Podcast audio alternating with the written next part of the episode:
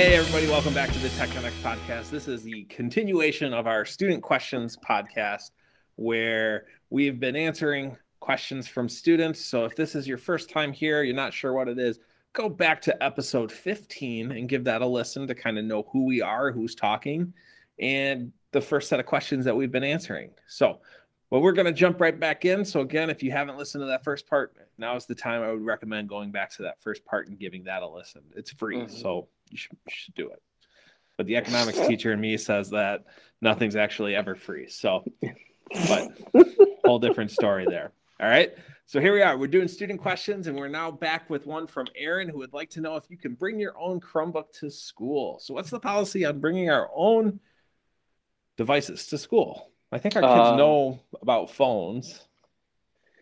Yeah, I don't have it in front of me right now, so I can't quote the actual board policy number, but there is a policy about personal student communication devices at school, and that is a no no, at least in instructional spaces. So, when in the classroom, student communication devices, i.e., phones, laptops, Chromebooks, things like that, should not be out. Uh, that's okay during uh, uh, during lunch things like that. But personal Chromebooks, that's a no go. Got to use the school issue Chromebooks for instructional purposes in the classroom. Um, and there you go.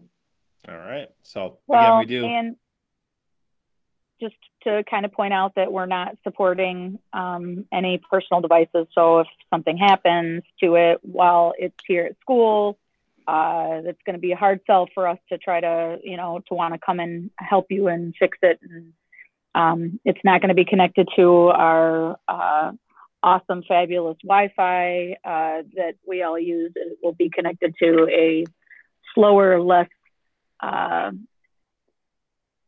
superior Wi-Fi. less superior. Oh my gosh, you make it sound like it's a big. Rah, rah. No, yeah. But, well, but it's filtered. It's yeah, but you're right. Yeah, we're we're yeah we don't not, support. It's just not wide open. Yeah, we don't support personal devices. You know, we're not going to troubleshoot, repair, uh, personal devices because um, we just don't have that kind of expertise for all the wide range of uh, devices that might come in. All right, so that was kind of the next question. The big one is, is, is internet filtering. This seems to be every time we open this up to students, they want to know why this is blocked and why this isn't blocked or and that. So we're gonna dive into some some filtering questions here. So the first one comes from Caden, who is actually a virtual student that responded to the survey um, and and she let me know that, and she was curious about why are things like Spotify blocked. Why are things like uh, Spotify blocked? Music streaming services and and that.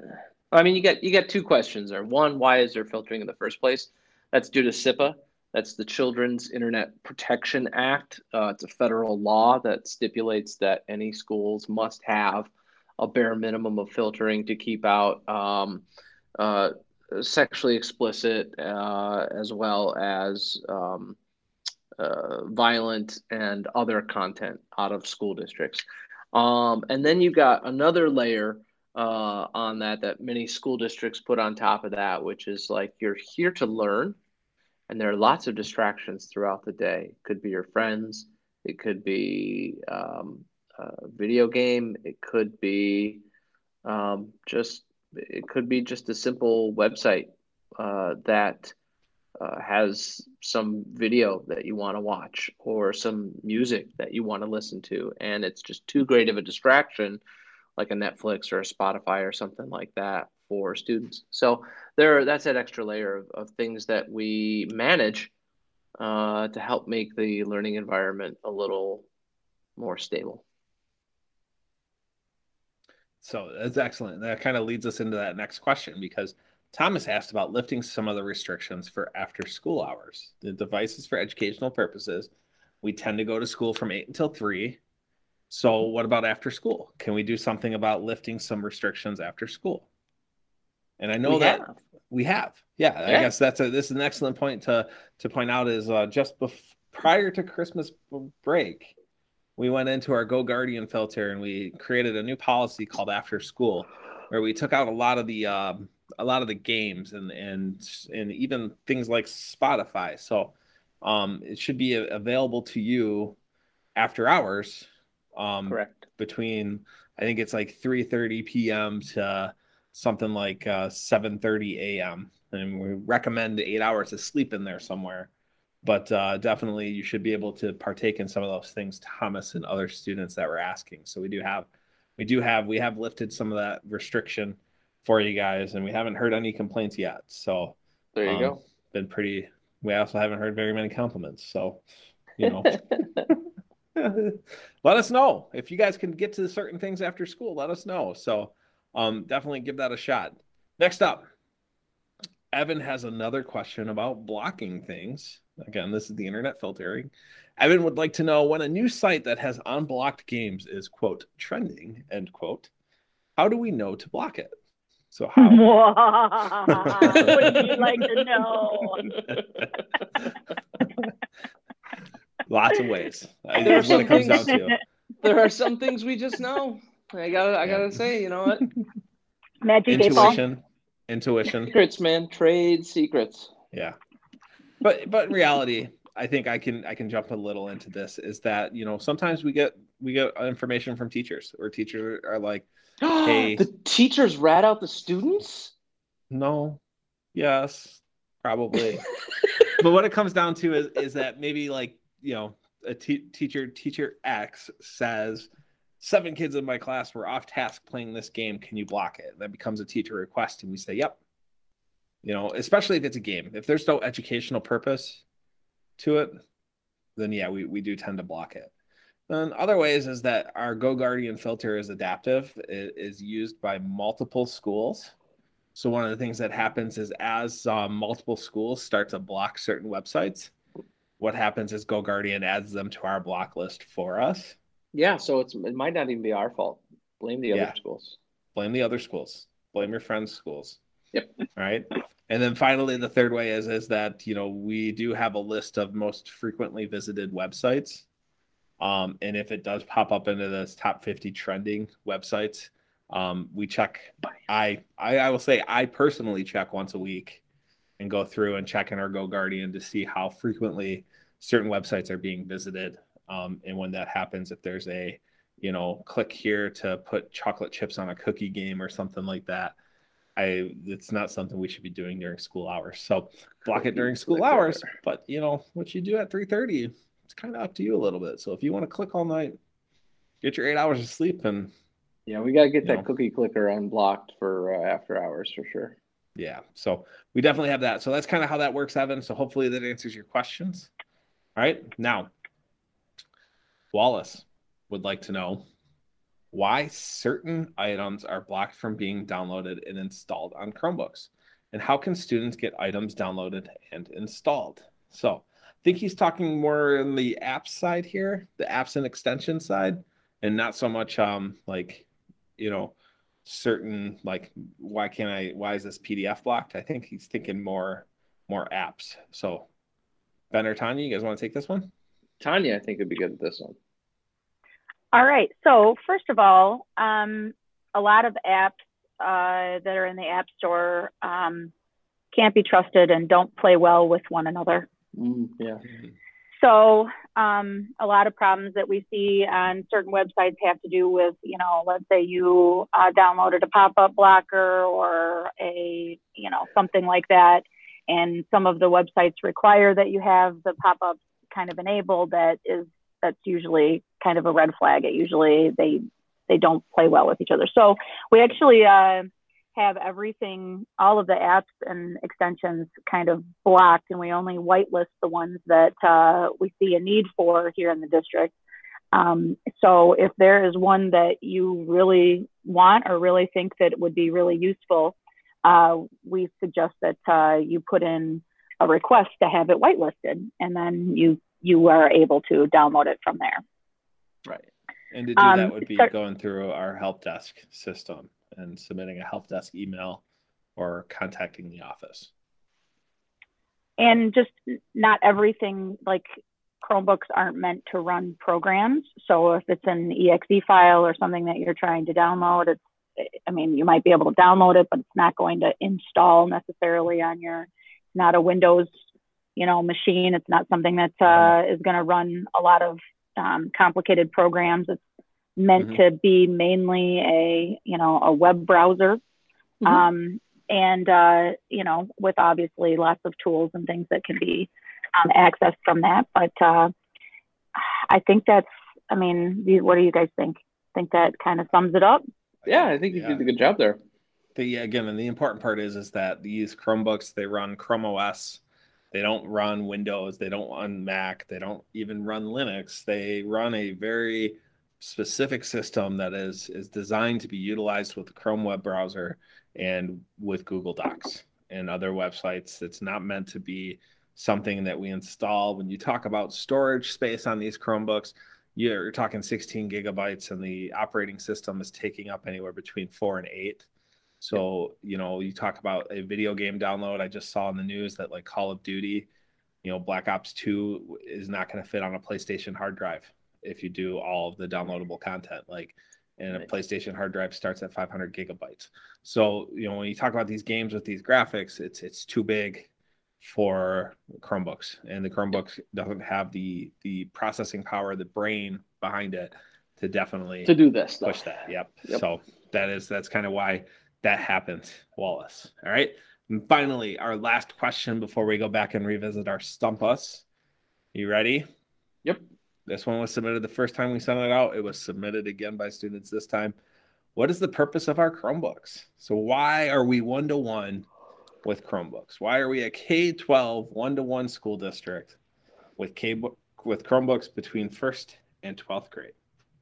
There is a, uh, ca- a saying that's going around, uh, not just Michigan, but around the country, something called anytime, anywhere learning. And the idea is that um, there are so many tools that are out there that are available for learning, not just teacher directed tools like, hey, here's your textbook and go to this page and do this activity, but tools that can be discovered and used by students on their own.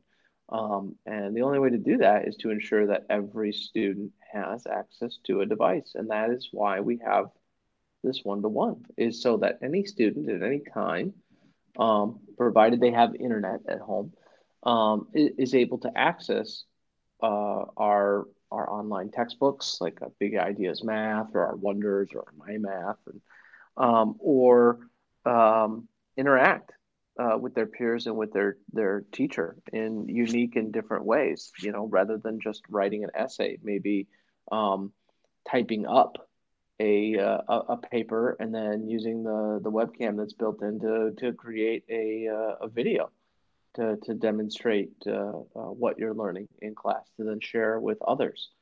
Mm-hmm. Um, so that's that's really what it comes down to. Anytime, anywhere, um, learning. Yeah, and I think um, there's a, a, keynote speaker I saw years ago at MACUL named uh, Jaime Casap, and he was the chief um, educational evangelist for Google right? So he he worked for Google. He was very high up. He was a great job title. Yeah, it is a kind of cool job title. I'm the chief evangelic evangelist of education. Um, but his big idea was he talked about he grew up in Hell's Kitchen in um, Manhattan, New York, uh, and it was a very rough neighborhood when he lived there. He was the the you know son of immigrants, and he talked about how if he wanted knowledge, he had to get to the library. And then something happened where all of a sudden you could walk around with 10,000 libraries in your pocket or in your backpack. And just the ability to connect. And that quote has always stuck with me when I think about one to one education or, or providing students with devices and connection is that, you know, we've just expanded your knowledge base from the adults that you talk to in a classroom into the peers that you talk to in a classroom to anyone, anywhere, anytime. And I think that's so important. So again, it's one of those things that that I know I truly believe in.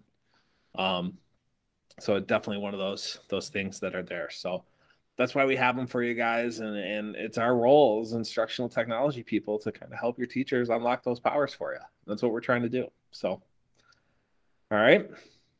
Anything to add, Tanya? Uh, just you know, trying to step outside the classroom a little yeah. bit. You know, make make it um, make things available to you that you may not be able to go out and actually visit. Yep. So For sure. Mm, just opening your worlds a little bit. Yep. Awesome. So that wraps up our student questions, but we have one more question today, and that's in our Stump Us. Yay! So last time on Stump Us, I asked a question What was the original name of Google? And you guys gave me no real good answers. I don't recall what they were. Oh no no no no no no no no no no. We there were plenty of good answers. Okay, don't no start. correct answers. Don't there. Thank you. Start passing your judgment off on us. So, um, but when Google first started, they called it BackRub, and they called it Equally BackRub. un unsuited for a search engine, but whatever. It's all good. Yeah, yeah, that's true. But basically, the the idea behind that was it was a clever play on words, um, based on the fact that Google was using backlinks to index the web for their search engine. So that's where that name came from. And we didn't really get a stump us from any students, and we didn't get a stump us from any teachers. So I did What? find myself another stump us question. So I again. come on. I am ineligible from answering this question. I'm gonna come All up right, then. next. I'm I'm coming up with gonna- one next time. That's fine. This isn't fair. That's fine. All I'm right. gonna teach her one next time. Maybe maybe Mike Glassman will submit Like some more for us. Yes. Yeah. So, all right. So this one's from me, and it is a ge- ge- geography based question. So, testing your United States geography knowledge here. You ready? Yep. Would be really clever would be if I talked about the question that knocked me out of the geography bee in fourth grade that I'm still bitter about, but we're not going to go there. all You- right. You got you So- got issues, man. Probably. You got issues. So here you guys go. Which two states do not observe daylight savings time? And I do this because daylight savings time is next weekend from when we're recording this. So I know. it is relevant. Uh, Tanya, you know, you want to take a stab at it? Well, if I had to guess, I would say like Hawaii and like Alaska. Those Um, would be I- my guesses. Yeah, those are good guesses. I will, I will, I will agree with you. Hawaii is one of them, uh, but the other one is Arizona. All right. Arizona does not participate in daylight saving time. So is that your guys' final answer? Hawaii Absolutely. and Arizona. No, no, no. I mean, I think we get two shots at this. Oh, you guys get two shots? Yeah, yeah. Hawaii and Alaska, and Hawaii and Arizona. You know, it's, So- it's Hawaii, Alaska, and Arizona, two out of three, you think. Right? yeah. There we go. So cool. We'll have to wait until next time to see if you guys are right on that. But I do want to point out that does Indiana do it? Anyways. Yes. Have a wonderful time. Again, signing off. I am Dan. I'm Tanya. And I'm Ben. We'll see you next time on Tech Connect.